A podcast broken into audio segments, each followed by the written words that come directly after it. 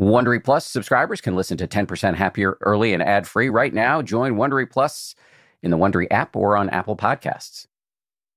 Yeah, just that very, very persistent and powerful and expansive capacity that we have as human beings to connect and to let that connection be real and felt and vibrant and alive.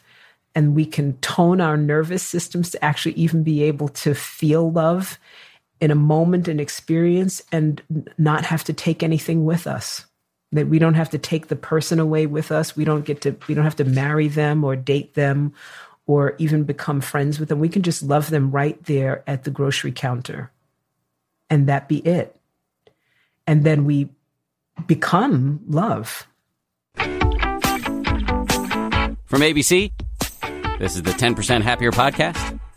I'm Dan Harris. All righty, hello.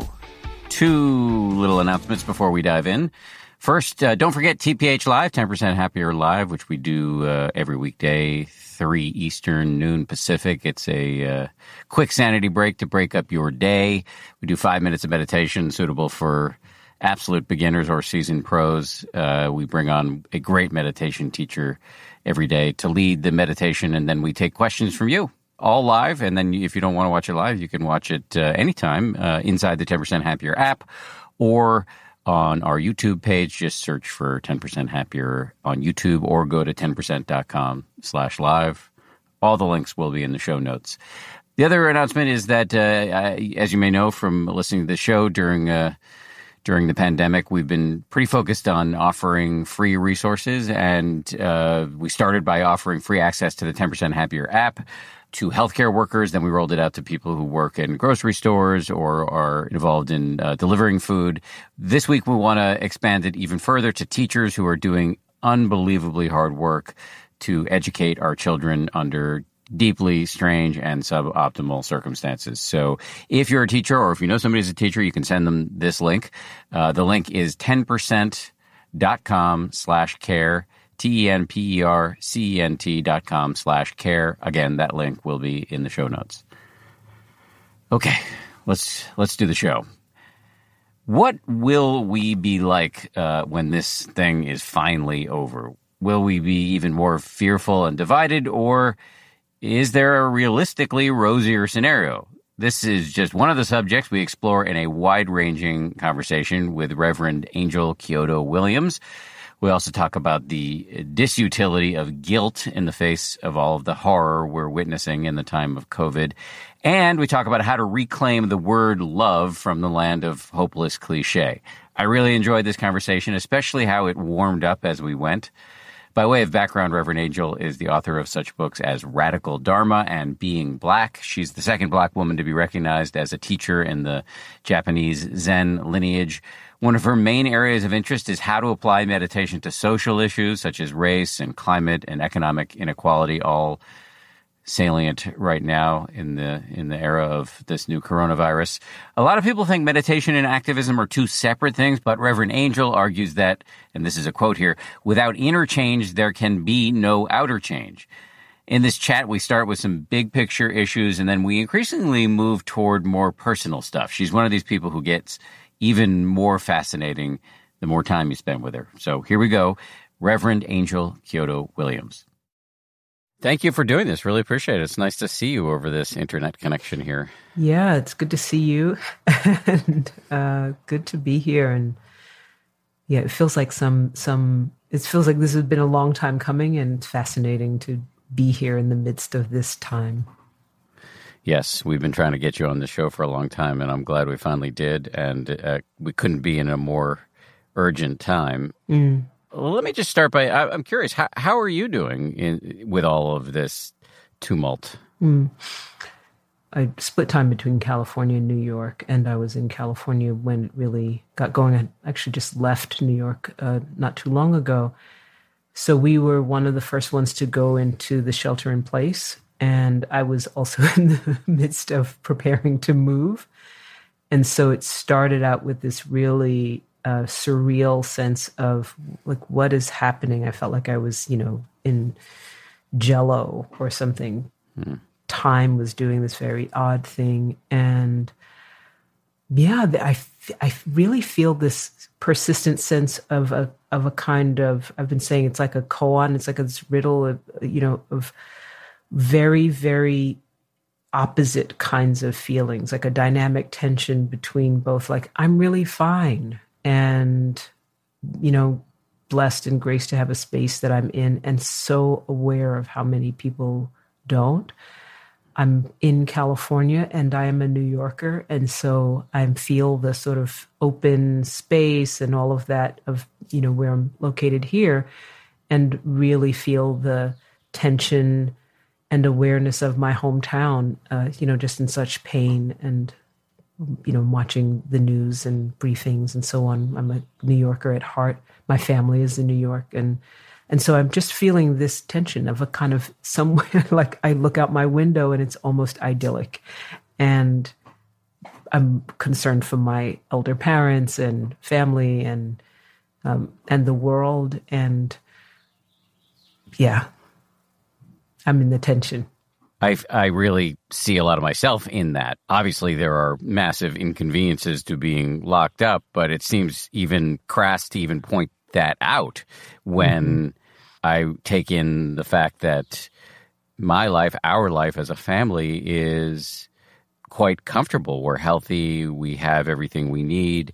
And I look at the news and I report the news as a newsman, and I see people who are waiting online for hours to get food, you know, from food pantries, or I see frontline doctors, nurses, and other healthcare professionals getting sick. And there's this horrifying story about a ER doctor who took her own life, who, you know, my wife used to work with that woman. And my wife is a physician who's not currently practicing. So, yeah, what do you called it tension. For me, it feels a little bit, and maybe this is going to speak to my lack of meditative attainments here, but I feel guilty at times. Yeah, you know, I feel like it's a dynamic tension. Guilt, I think, yeah, maybe that's practice. I don't know if it's meditative attainment, but a lot of, like, you know, drilling in of the uselessness of, you know, hanging out in that particular emotion. And I don't, you know, hang out in the joy and, you know, ease either, right? So I'm living in the tension. And I feel like that feels true to so many the scales, you know, are amazing, of like really my little tiny world and experience, and right here outside of the window and, you know, right out into the big world. And so I feel that tension, and I feel that tension, not only my own feeling of tension, but I feel like I'm generating some tension for myself too. And the way that I see that play out for myself is I'm so relieved for the earth and the impact that we have on it, and really seeing the truth of, clearly we have an impact, because we can see so much of nature and earth, you know, arising and returning. And, you know, there are amazing species I hear that are, you know, showing up on the coasts of Thailand and all these kinds of things. You can see mountains that you've never, you know, not been able to see, and so on. So I feel like, oh, what a relief. And also, you know, that means there's, for people that live day to day, getting their income and their ability to eat from day to day, like how that's so terribly painful for them. So I want us both to be in this suspended state. Someone called it a timeout. I call it like compulsory retreat. I want us to be in there long enough to lose the muscle memory, or forget the muscle memory of just turning back to what it is that we've always been doing. So we can just look and see and say, whoa, this is us. This is what we're doing to our habitat, to the ecosystem that we live in. And I also know that is suffering, more suffering for more people. So I've been saying that it's like, I feel like I'm praying for suffering. I'm both praying for the awakening of those of us that can do something about it and shift how we live and what we ask for of our governments and institutions and so on. And I also know that suffering bears on particular people more strongly, like what it will take for those of us that are moving and shaking and have this ease that you and I are talking about, and access and convenience and, you know, relative health, what it will take for us to wake up is likely to bring more suffering on the people that can't take any more because it was already too much. When you say praying for suffering, what do you mean by that? Because I know you don't want vulnerable communities to suffer. So what can you unpack that? Yeah, the praying is the praying for the awakening of those of us that are less vulnerable to wake up to the suffering. And that means that the time that I fear, or I hold, or I suspect it would take would bring more suffering onto the more vulnerable communities. And I live in this tension a lot of the difference between the immediate and the long game, if you will, right? What is happening right now and needs to be tended to, and how people are impacted, and advocacy and so on. And as a practitioner, the long game of doing the deep inner work where we are transformed from the inside out. There's a luxury, if you will, a privilege in even being able to have that view. And it is part of my view that the work that we need to do, that I think that ultimately transforms how we live and operate in our lives, in our own lives, and therefore society, tends to require, in my experience, in my practice, a longer path. It requires work. You know, we have to like go in there and do the work. In the meantime, you know, things are burning. What's your, I mean, I'm going to put you in the uncomfortable position of asking you to prognosticate, but do you think we're going to come out of this with the privileged among us having undergone the aforementioned awakening? Or do you think we're just going to revert back to our old ways and we won't be able to see those mountains again, and the species off the coast of Thailand will recede, et cetera, et cetera? I think some of us already have and will change. Whether it is enough of us is the question, and whether we are, those of us that have that kind of shift are positioned, how we're positioned has a lot to do with how much we will go back. I don't think there's any such thing as going back. I think we're forever changed in all sorts of ways that we can't even imagine at this point. Do I think that we will leave space for the dolphins to come to the coast? No, I don't.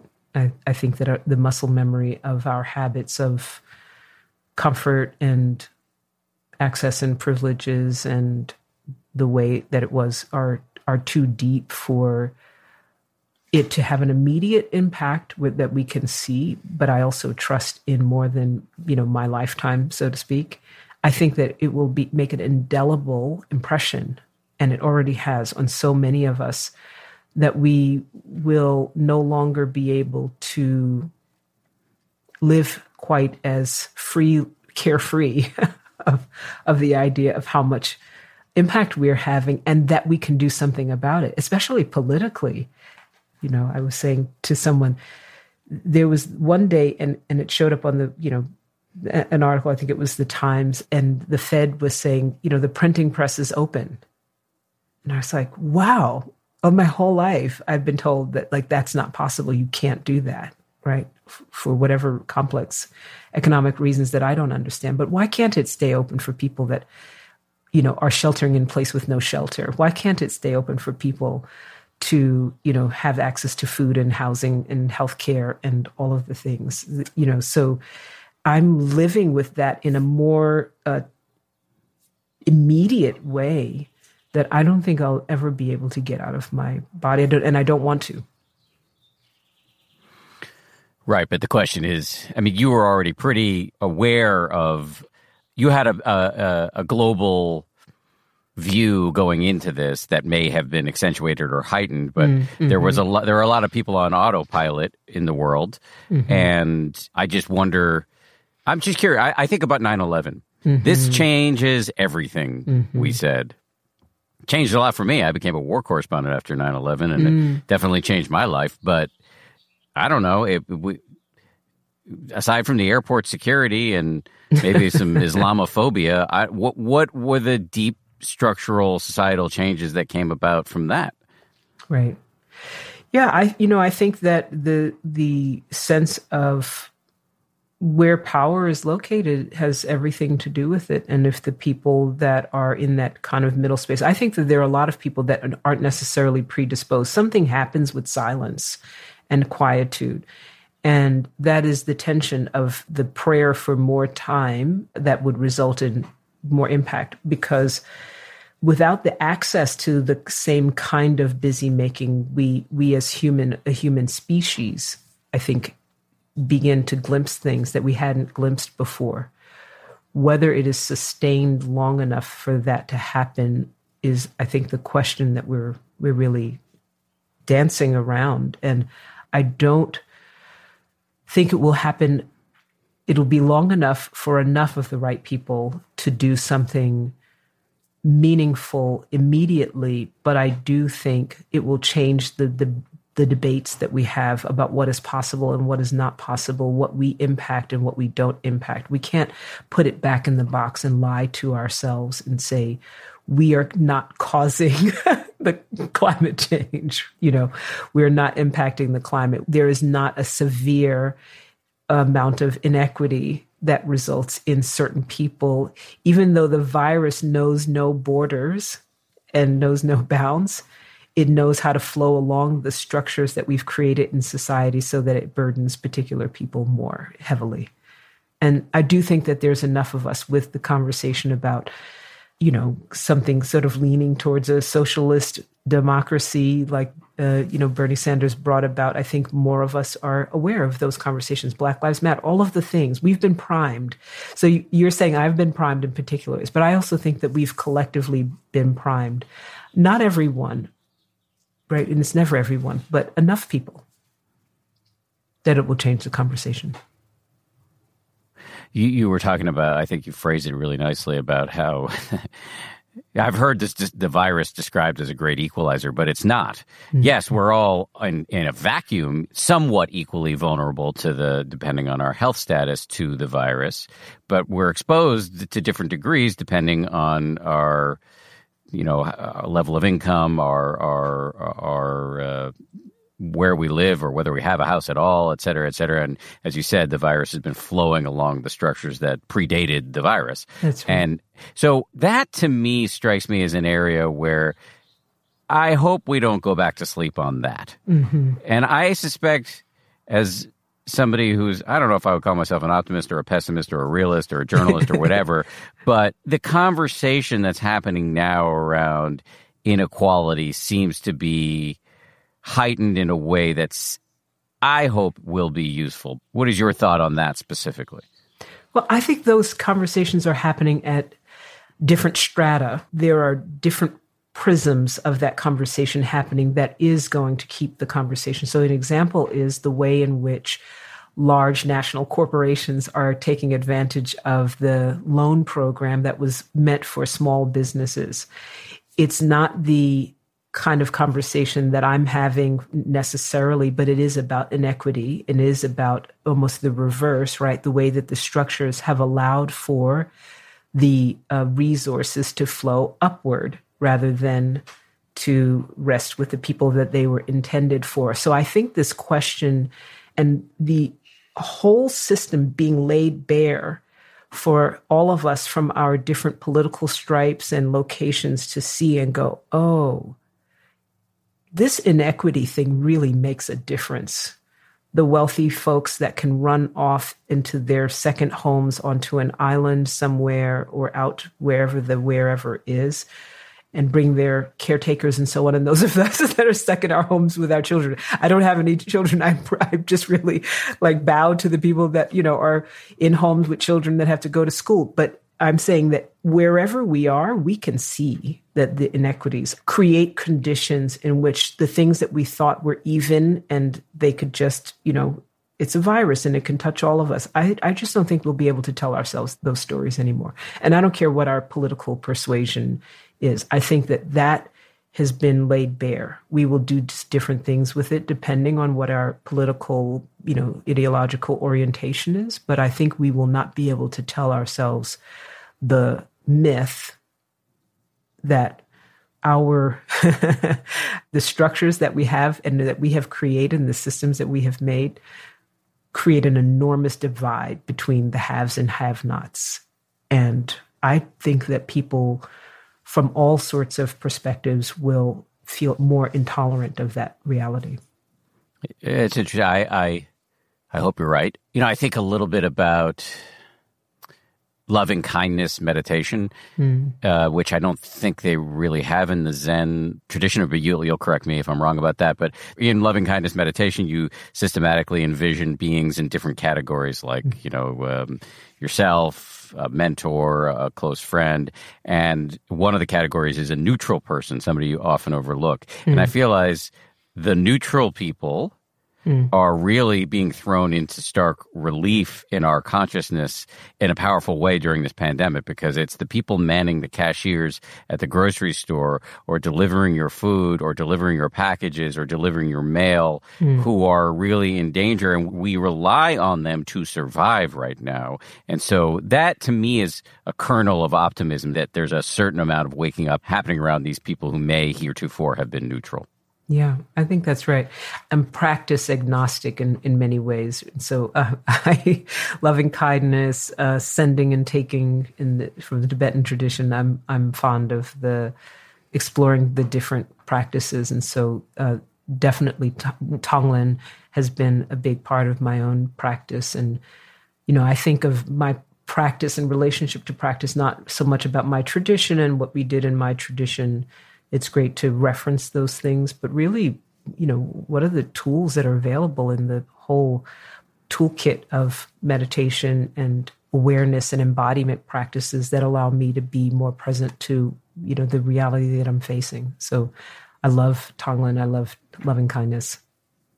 Can you describe Tonglen for folks who might not be familiar with it? Yeah, it's sort of often called sending and taking, and sort of translated to the notion of sending and taking. And so it is this exchanging of oneself for others in terms of positionality, with the same quality of people that are far from you and people that are near to you and people that are neutral. And so I think a lot of, in the West in particular, a lot of the practices have fused together, so that we don't necessarily have, quote unquote, such pure practices anymore. And I don't think we should. We are a fusion. And so loving kindness and Tonglen have kind of, you know, merged in many ways. But the core ideas are the same, of this sense of, I think that what Tonglen brings is this exchanging oneself. So it's not just sending. There's also taking, like taking on people's suffering and taking on their positionality and taking on their location, and, you know, sending them positive energy and, you know, health and well-being and all of those things, but also taking, right, taking on. And I really appreciate that, especially for that kind of acute awareness of what other people's location is. And I have to say that I'm prone to understanding for myself that it's important for me to put myself in other people's shoes, right? Not just to position myself as a practitioner, as a teacher, as a meditator, as a person that has access to these practices, as just the one that is giving and can send something, but also that I can take on some of the suffering of the world. So the practice works, if I haven't done much of it, where you breathe in. On the in-breath, you're breathing in somebody's suffering. On the out-breath, you're breathing out the wish for them to be free from suffering. Is that how it works? That's right. Yes. So we're talking about meditation right now, but we spent a big chunk of the beginning of this conversation talking about politics, societal structures, the pandemic. And I suspect there are members of our audience who might be thinking, well, I come to this show not for politics, but for how to be happier, you know, for some dharma, for meditation. And I've heard that beef many times. What do you say to that? Yeah, well, I say that I didn't even recognize us as changing any location. I think that these are the same conversations to me that I think of when I think of people, for instance, that perhaps will not wake up and not become aware, and they're not paying attention to the fact that the postman is in danger and the person at the counter. I send wishes for their liberation, really, for their awakening, so that they will become more aware, not in a way that is about their having to experience devastation in their own lives, but just that there's a kind of breathing into, wow, I just hope that whatever it is that's keeping you on autopilot will just drop for a moment so that you can really be present to what's happening and what's around you. Because I can't imagine that walling off is not a result of some fundamental pain and some fundamental conditions that have made it too difficult to face reality, to face life as it is. And I'm not talking about with an ideology, just face a human. There's a human and they're behind a counter and their life is in greater risk because they're doing their job and have to feed their children to serve you. And for me, that is a meditation. Meditation is not just the thing that, I pull out a cushion for. My practice is threaded and woven throughout. I don't think that I would have the same, if one wants to call it political, outlook or orientation if it wasn't for meditation. These are just one thing for me. So I'm hearing like an inseparability between meditation /Dharma /Buddhism and politics, or maybe and everything. Yeah, total inseparability. I don't think so much about it as Buddhism. I really distinguish my Buddhism from my Dharma, right? And so I distinguish my Zen from my Dharma. I think of a Dharma in this more comprehensive space of life that is unfolding and the way that we meet the truth of that, of our experience, near experience, far experience. So universal truths that we're all just in this experience together, and how we function in that experience together, and how we show up, whether we're present or ill-present or checked out, whether we are ready to confront our own lives, and whether it is that we are awake or numbed out. That's my practice, right? But all of those things, yeah, they're just one thing. I can't imagine there's some kind of part of it that's like outside of the realm of my practice relationship to truth. I think of the, Dharma as the truth. And so what is outside of truth? I don't mean, fact's not fact, right? What is outside of truth? There's nothing outside of the truth of all of life that is unfolding. Just because I don't like it doesn't mean it just goes outside, or because it's not convenient, for instance, to have aligned relationship to how I relate to other people, even if I really disagree with their political operating in the world. They do not escape my Dharma. When you say I separate my Zen from my Dharma, what does that mean? I mean, I separate the construct of like a particular tradition or a particular religious or spiritual belief system from the more comprehensive idea of, I'm just walking this path of life. And I use this particular lens, or I have used, or my formal practice unfolded with this lens, but I understand that it is a lens. And I don't take that lens to be the entire thing. I don't take Buddhism to be the entire thing. As a Black woman growing up in the U.S., there's no way that I can not be also simultaneously immersed in Christian understanding, Baptist, all the practices and church goings and not goings of my family and all of the people around me. I'm complex, and I hold all the complexities, and I don't mistake though my particular. It's like my preferences, vanilla's just not the only flavor, or chocolate chip is not the only flavor there is. It's just a flavor. It's not ice cream. It's just a flavor of ice cream. And so Buddhism is my, maybe my flavor. It's the flavor that I chose for my unfolding.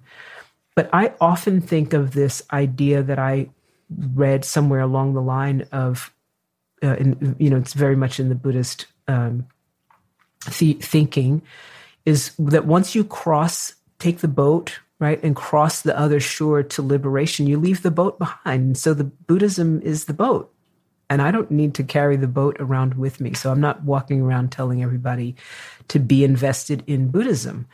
I'm telling people to get in touch with the truth of their life in whatever form that takes. Here's another question just based on a specific word you chose. What do you mean by liberation?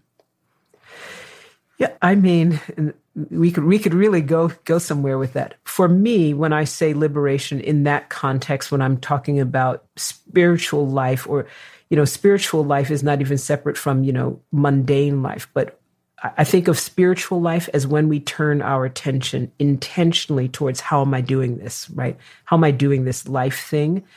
And in that regard, I think of liberation as being able to distinguish and have choice around the difference between experience and how we think about experience or how we feel about experience. That there is just experience and it just is.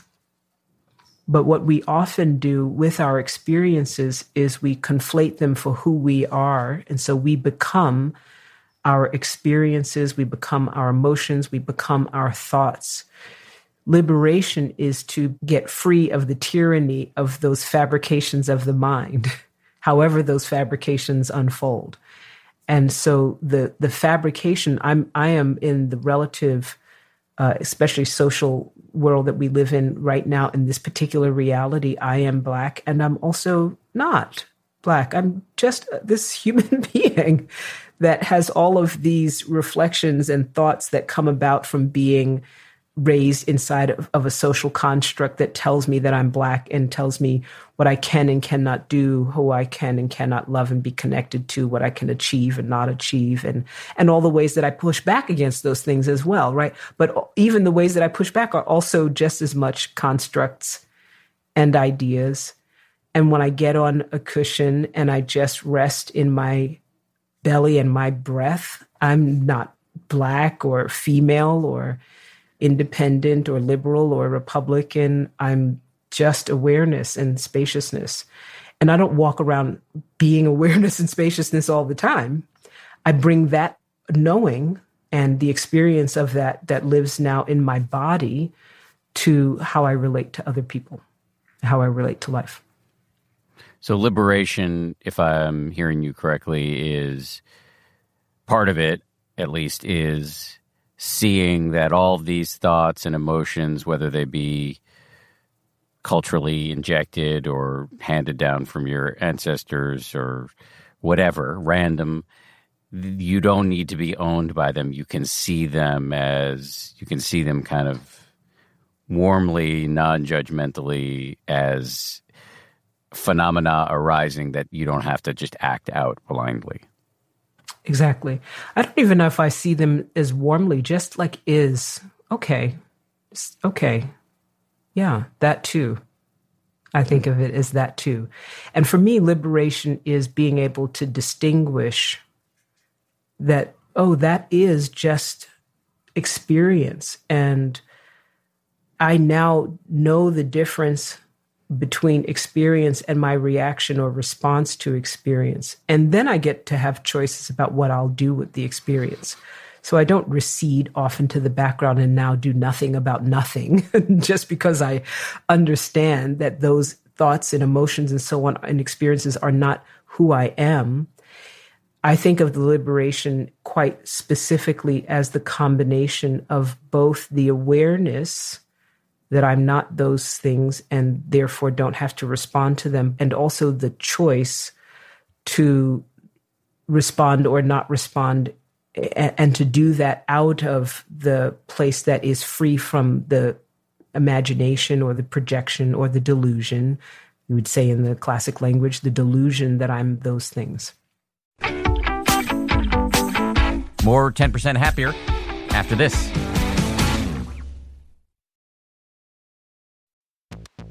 This show is brought to you by BetterHelp. I got to tell you, I feel so much better when I talk about my anxiety instead of keeping it bottled up. There's an expression that I first heard from the great researcher and also Zen practitioner Robert Waldinger: never worry alone. Our temptation many times is to keep it bottled up, but the data really show that the people who do the best in life, who live the longest and are the happiest, have strong relationships with people with whom they can talk about whatever's going on in their lives. And for me, therapy is part of that. If you're thinking of starting therapy, you might give BetterHelp a try. It's entirely online, designed to be convenient, flexible, and suited to your schedule. Get it off your chest with BetterHelp. Visit BetterHelp.com/happier today to get 10% off your first month. That's BetterHelp, HELP.com/happier.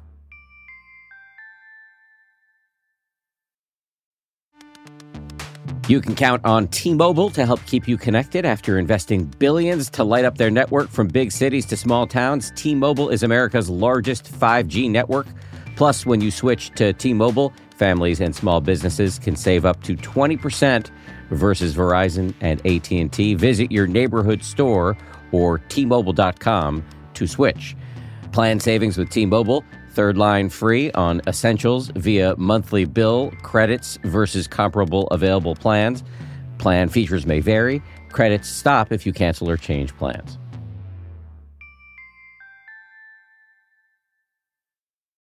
I want to go back to two comments that you made separated by many minutes and see if I can tie them together. Early on in the conversation, I told you that I was feeling some guilt, and you said that that's probably not a useful thing to feel. And then you later talked about the fact that there are many people who overlook, quote-unquote, neutral people or, you know, the folks who are so often around us, but we may not pay much attention to them, delivering food or delivering mail or working a cash register. And you said that there may be some pain that people are trying to avoid by not seeing these people. Mm-hmm. And I wonder if guilt is what people are trying to avoid, or what your thoughts are on all of that. Yeah, I think we don't know how to feel. And so guilt is where we go. Like guilt is, I think, a response to a sense that whatever the experience that you have shouldn't be the case, right? And we have a lot of those, and depending on our position, like this shouldn't be the case. And so we go to anger. This shouldn't be the case. And I'm in the upper hand or upper, you know, the better location. And so this shouldn't be the case. Therefore, I go to guilt. I think what we're avoiding is the pain of just letting it in, that there is this separation, that there is this brokenness, that there is this terrible inequity or, you know, or whatever it is that we're feeling guilty about. I think people avoid feeling guilty, and so they numb out. And I think further, the reason that we avoid the contact with people is because the guilt will bring with it the experience of pain about the truth of that. Right? That is so, that this is the case, that these are the conditions. And it's not a big political, you know, analysis that we do. There's just like, oh, this is like this. And we don't want to feel that. So guilt is the thing that we put in between. Oh, I just feel their pain. I just suffer with them. I feel with them. And the paradox is that that is exactly from whence compassion arises. The guilt is a tightening up against the direct feeling of the suffering, of the pain. It's the direct feeling of like, whew. In a way, guilt just makes it about you. That's exactly what I was going to say, but I was going to give a few seconds before I turned that around. Because it is. It's. I mean, guilt moves us away from our direct experience and makes the experience, makes it about how we feel about that experience. And so it's not the direct experience. We're not actually, guilt is not the experience that we have.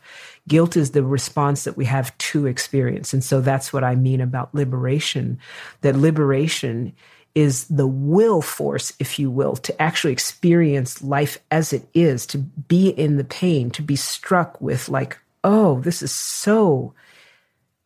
And our brain doesn't go, it's imbalanced. It's just we feel the pain. It's just raw, naked, like, oh. Ugh. And we don't want that. And so we stick guilt in there. And then we have something to distract ourselves from the immediacy of feeling that pain.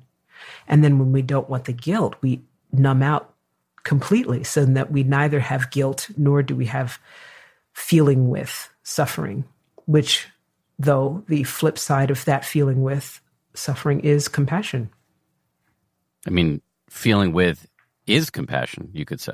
I think that's exactly what compassion, if you break it down to its roots, means, right? Yeah. Particularly feeling with the pain, feeling with. Yes. So it's not just the feeling with of any kind of feeling with, that would be more along the lines of empathy, right? That we have a kind of resonance with, so we can resonate with happiness and joy, and we can resonate with anger and aggression and all kinds of things. But compassion is quite specifically, James Doty told me this, the neurosurgeon and author, it's quite specifically feeling with pain. And embedded in it, because empathy can be very painful to the empathizer and disempowering in some ways, embedded in compassion and what we is actually a desire to be helpful. That's right. And it is therefore an ennobling and empowering state. And it doesn't even mean you have to do anything in particular, because it can all be playing out in your mind in a meditation session. That's right. Either doing loving kindness or the aforementioned Tonglen. But it puts you in a position of not just feeling it, which is what we're so afraid of, but feeling it and really wishing that the person whose pain you're feeling not feel the pain. That's right. And, you said ennobling and empowering, and I would say it is ennobling. It may not necessarily feel empowering because you may also feel the deep tragedy of not being able to do something about it. And I think many of us fear that will become overwhelming. It is ennobling, though, because it deepens our sense of capacity for more difference, more feeling, more connection with humanity.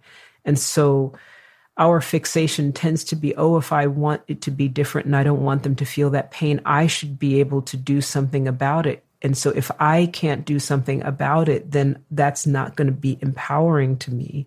And so we avoid that experience on top of it. So it's not that feeling suffering with and wanting something to do is going to give us, the magic key to do something about us and then we'll feel great. It is that it will deepen our human relationship. We will be deeper in our relationship with all species, really. The feeling of that actually gives us access to our own greater humanity. Just the fact of it.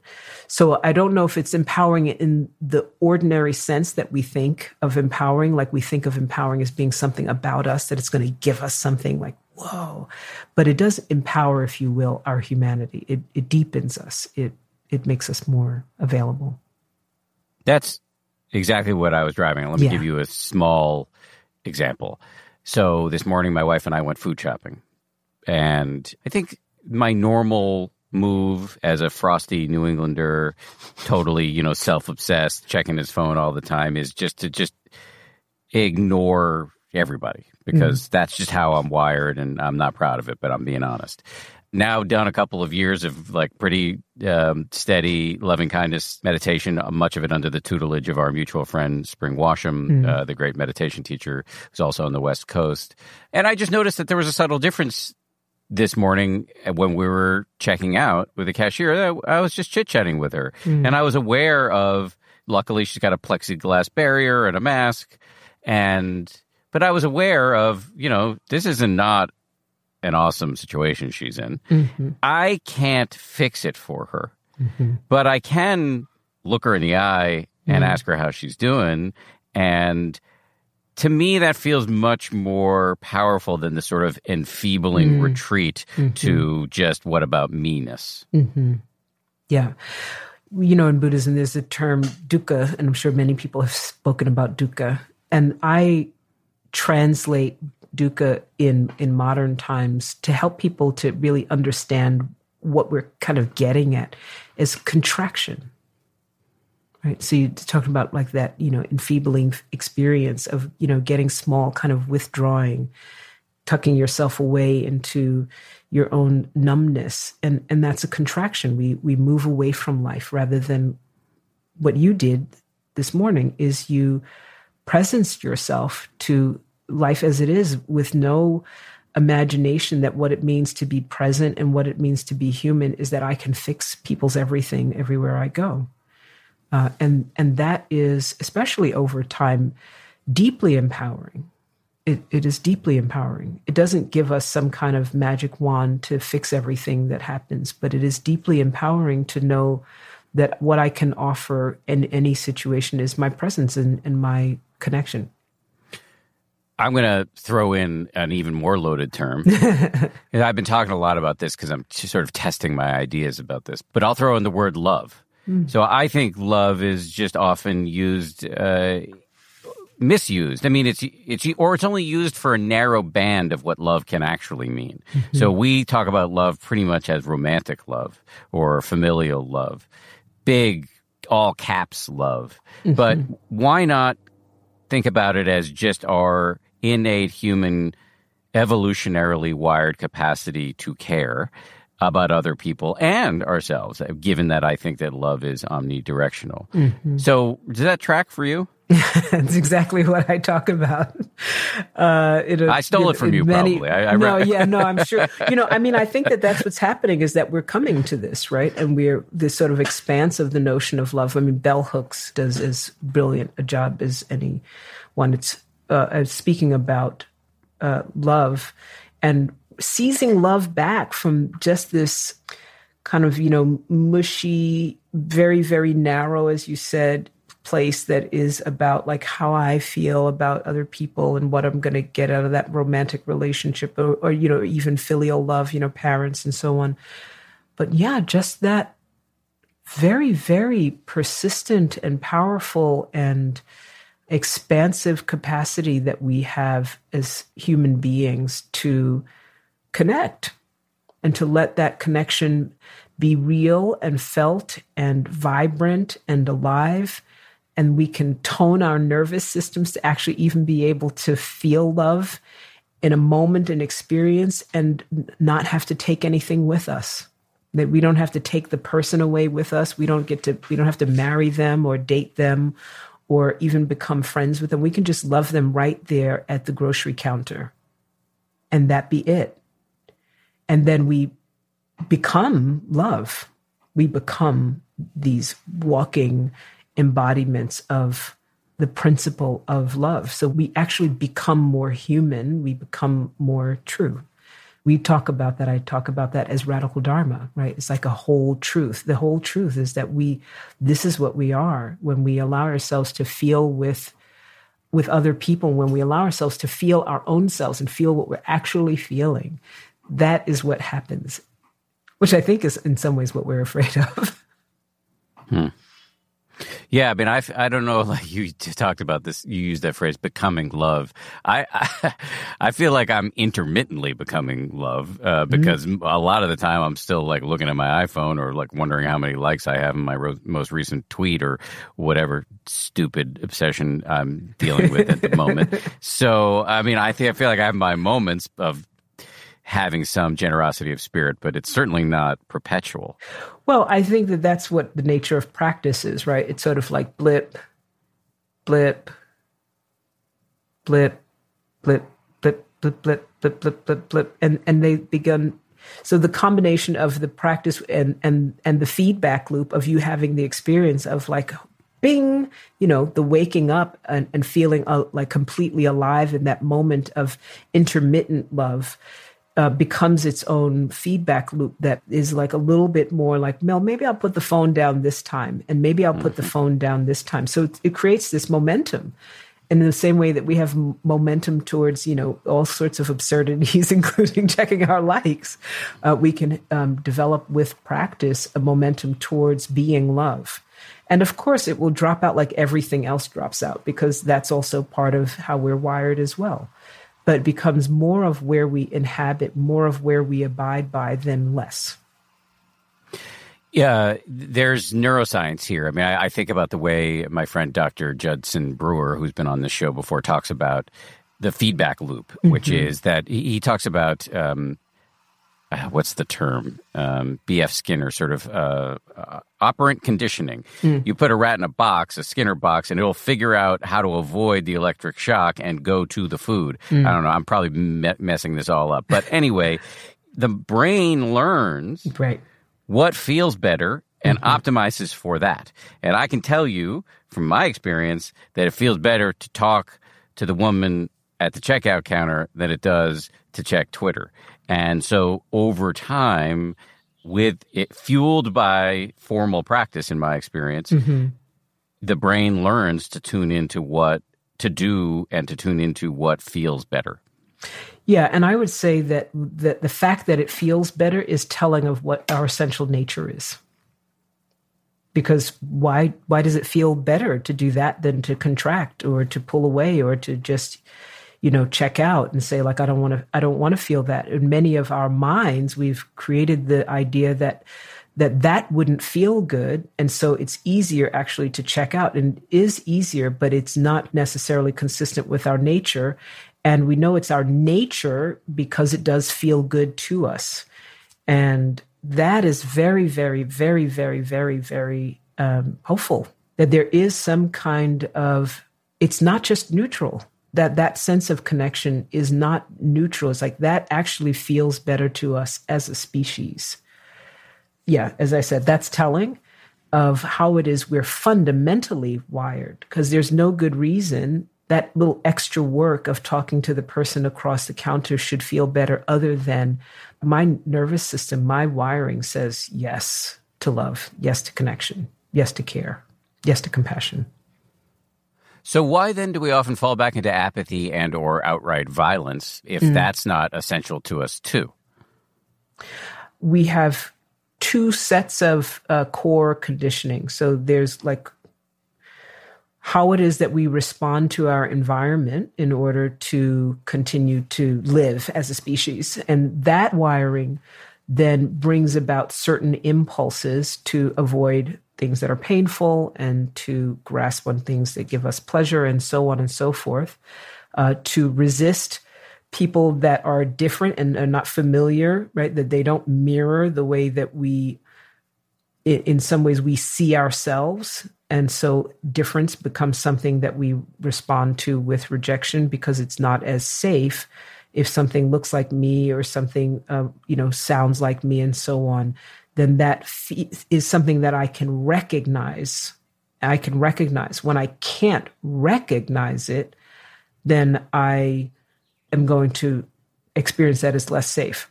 So that is operating and going on. And I think that, as you're saying, like that's something that we move around in the world with. And so we go towards that for survival.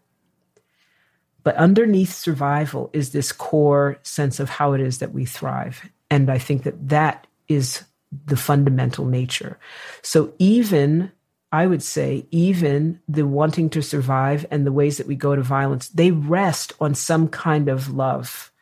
They rest on a love that is perhaps corrupted in terms of how it is performed and how it is sought after, but it rests on the love for protecting our families. It rests on the love of wanting to have our way of life. It rests on the love of wanting to be safe so that we can continue to thrive. So I think that love sits underneath all of those other impulses that get us in trouble.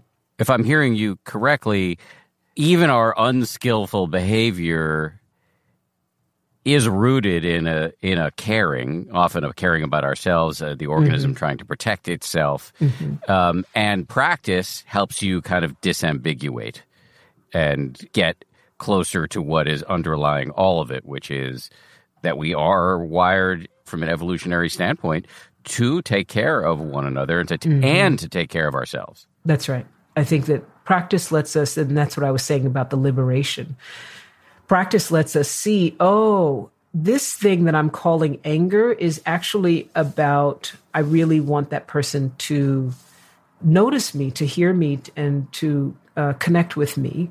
And they're not connecting with me, or they're not understanding my needs, and my needs are not getting met. And I really want that. And so anger is what comes out. But underneath there, if I sit with that in practice, what I get to is like, oh, you know, I wanted to be connected, and I feel the not seenness that's so necessary in my human species, right? That the sense of being seen is so incredibly important, of belonging, of having other people care about our needs is very, very powerful for us. When we have a practice formally, meaning we're not in the moment, in the hotness of the moment, which distracts us. So what formal practice gives us is a place in which these things can course through us without the kind of, like, we're not on stage at that moment and forced to perform for the sake of our survival. We know that we're relatively safe sitting on our cushion or chair or whatever it is. And so we can let the scenarios play out and go, oh, you know what? The scenario where I contracted or I looked at my phone didn't feel as good to me as the scenario where I connected and chatted for a little while. Interesting you said that about anger. Now I'm going to make it all about me, so I apologize to everybody. But I see a lot of anger in my own mind coming up. And I've heard it described as a secondary emotion, that it's a knock-on effect of some more fundamental emotion. And it's only slowly, because I'm a tough case, starting to dawn on me that that's true. So I may get angry because somebody says something about me, to me, that I find totally unacceptable.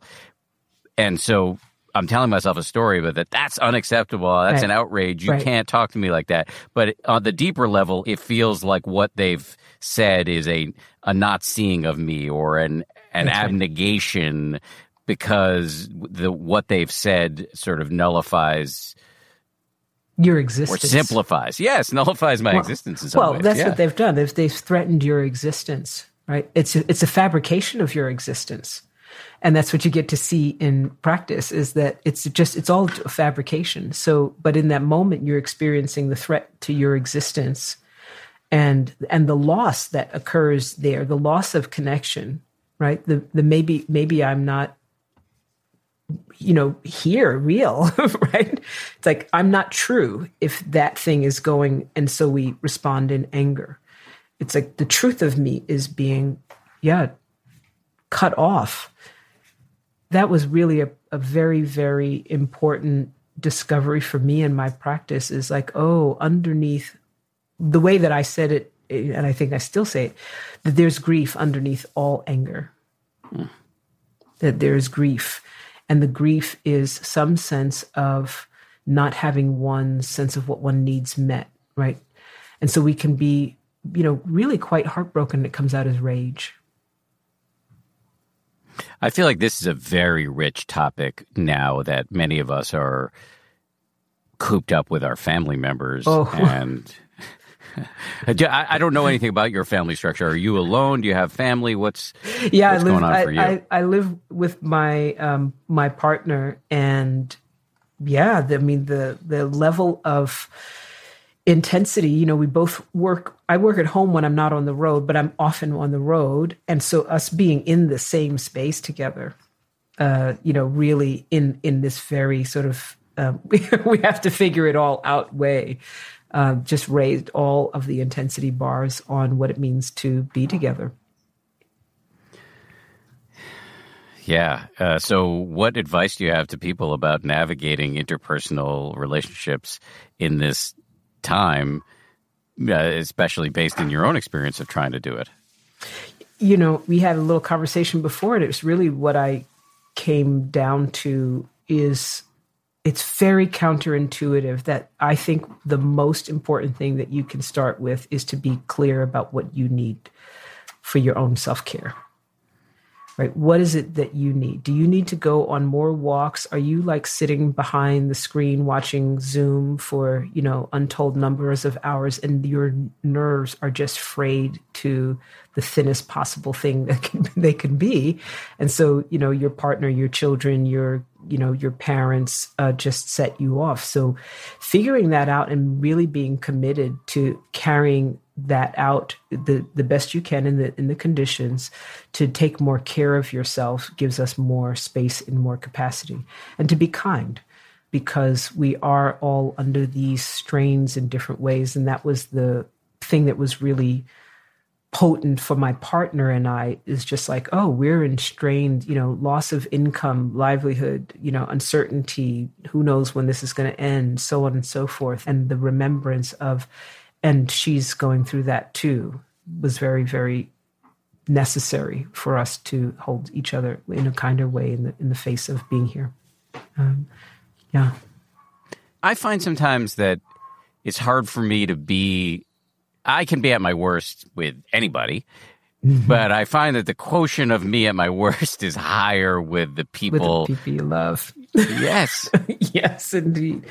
It's great because it's in the same way that I was saying that the fact that we feel better when we're in care and connection with people tells us something about our fundamental nature. The fact that we let it all hang out with the people that we love tells us something about our love, right? We're allowing ourselves to be seen and letting parts of ourselves that we usually keep under wraps and, tucked away and tightly wound. We let it out with our partners and our people that we love. And it's in some ways a way of saying, please see the whole of me.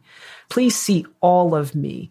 It's not necessarily the most skillful, in terms of how, and so if we can find better language than tantrums or, yelling for that core need. And that was the last thing I was going to say, is to find our places of yearning. And our place of yearning at the end of the day, when you drill them all down, is to see and be seen. And so if we can remember right in these times that even though we're all on these little screens and all sorts of things, that actually we are in less contact with people and having that, the juicy pings of all sorts of, parts of ourselves being affirmed, just to acknowledge to ourselves that we want to be seen and that we have needs, and then we can find words to communicate them or ask for what it is that we need. And if we can do that, rather than receding into the place where we feel guilty about what we need, or we feel like we don't deserve what we need, or what we're wanting to, feel a little better. Maybe I need a massage because I've, been sitting at this chair for too long. And so ask for that rather than harboring some unmet needs down there. It doesn't mean I'll get what I want, but it does clarify how I communicate the sense that I have something that I need. I'm going to ask for a massage as soon as this is over. I was, as soon as I said, I was thinking to myself, I'm going to have to beg forgiveness from your wife. It's not going to go well. Let me just tell you that. Lest feeling seen, being seen, sound in any way lofty to people, just look at Instagram and how the reversible camera has unleashed a bottomless well of narcissism in the human species. So this is not an abstraction. We really have this deep need for validation. Yes. Yeah. And I think that, when we go back to formal practice, that's also one of the things that happens for us, is how we are affirmed shifts. We're affirmed in the deep rest of this very being, that we become comfortable with ourselves as we are, like we make friends with ourselves as we are, with all of our flaws and foibles, and, the way that you're really generously talking about, this is how I am and I'm a hard case. And, even though you're saying those things, there is a friendliness with yourself that is expressing itself.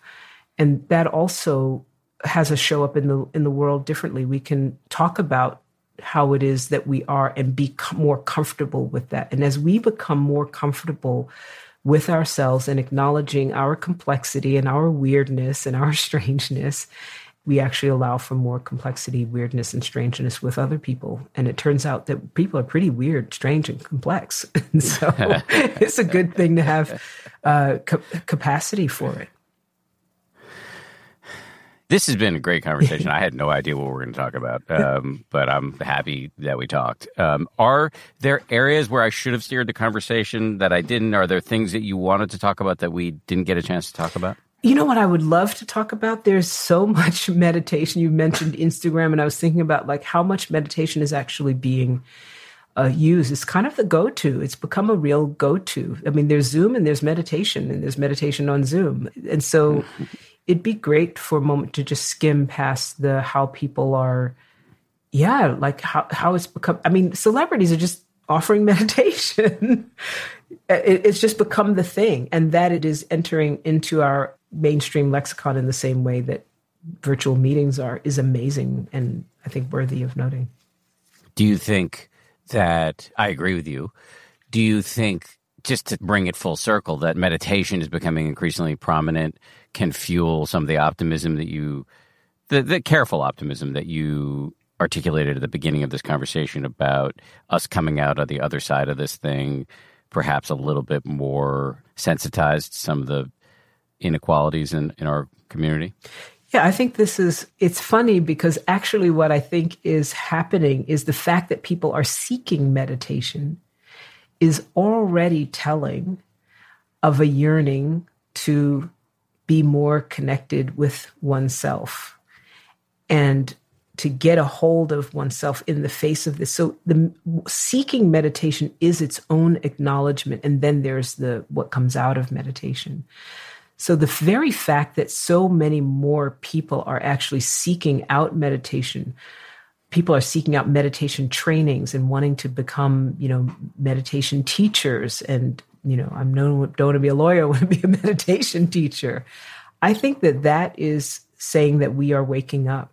And we are waking up in some very, very critical ways that will give rise to with practice. So if people find their way to meditation, to some kind of formal practice, that yes, it will give way to increasing levels of untenability with imbalance in our own selves and therefore the world. That's just how that works. What about the McMindfulness critique that, people are getting interested in meditation, but they're using it like a Xanax, or they're just trying to, it's a self-improvement game. It's not about, being a better citizen or better human. Short of using meditation quite specifically to figure out how you get laser focused to shoot someone off in a drone, I don't really care how people come to meditation, frankly. I think that if you trust, as I do, that at the very bottom of it, that our fundamental nature is one of love and connection.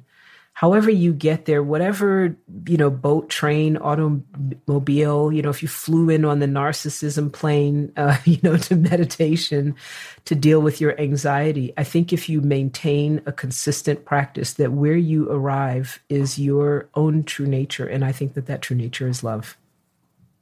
I still have my boarding pass from the narcissism plane trip that I took to meditation. I'm going to frame that. But before we go, but you're still going to get to the destination, right? You're still going to get there. Yeah. Yes, exactly. Fair enough. I hope. So before we go, can you, for people who I suspect there are going to be a lot of people who are going to want to be able to learn more about you, connect to you in some way, can you list off things you've written, your website, where people can get more Reverend Angel? Yeah, sure. Angel Kyodo, that's with a D, not a T, angelkyodowilliams.com. And you can just put my name in Google, and Google will find me everywhere. I think especially for this audience, I wrote a book called Radical Dharma, Talking Race, Love, and Liberation. And if you can imagine those three things being in a title, then you can imagine the complexity of what we're talking about.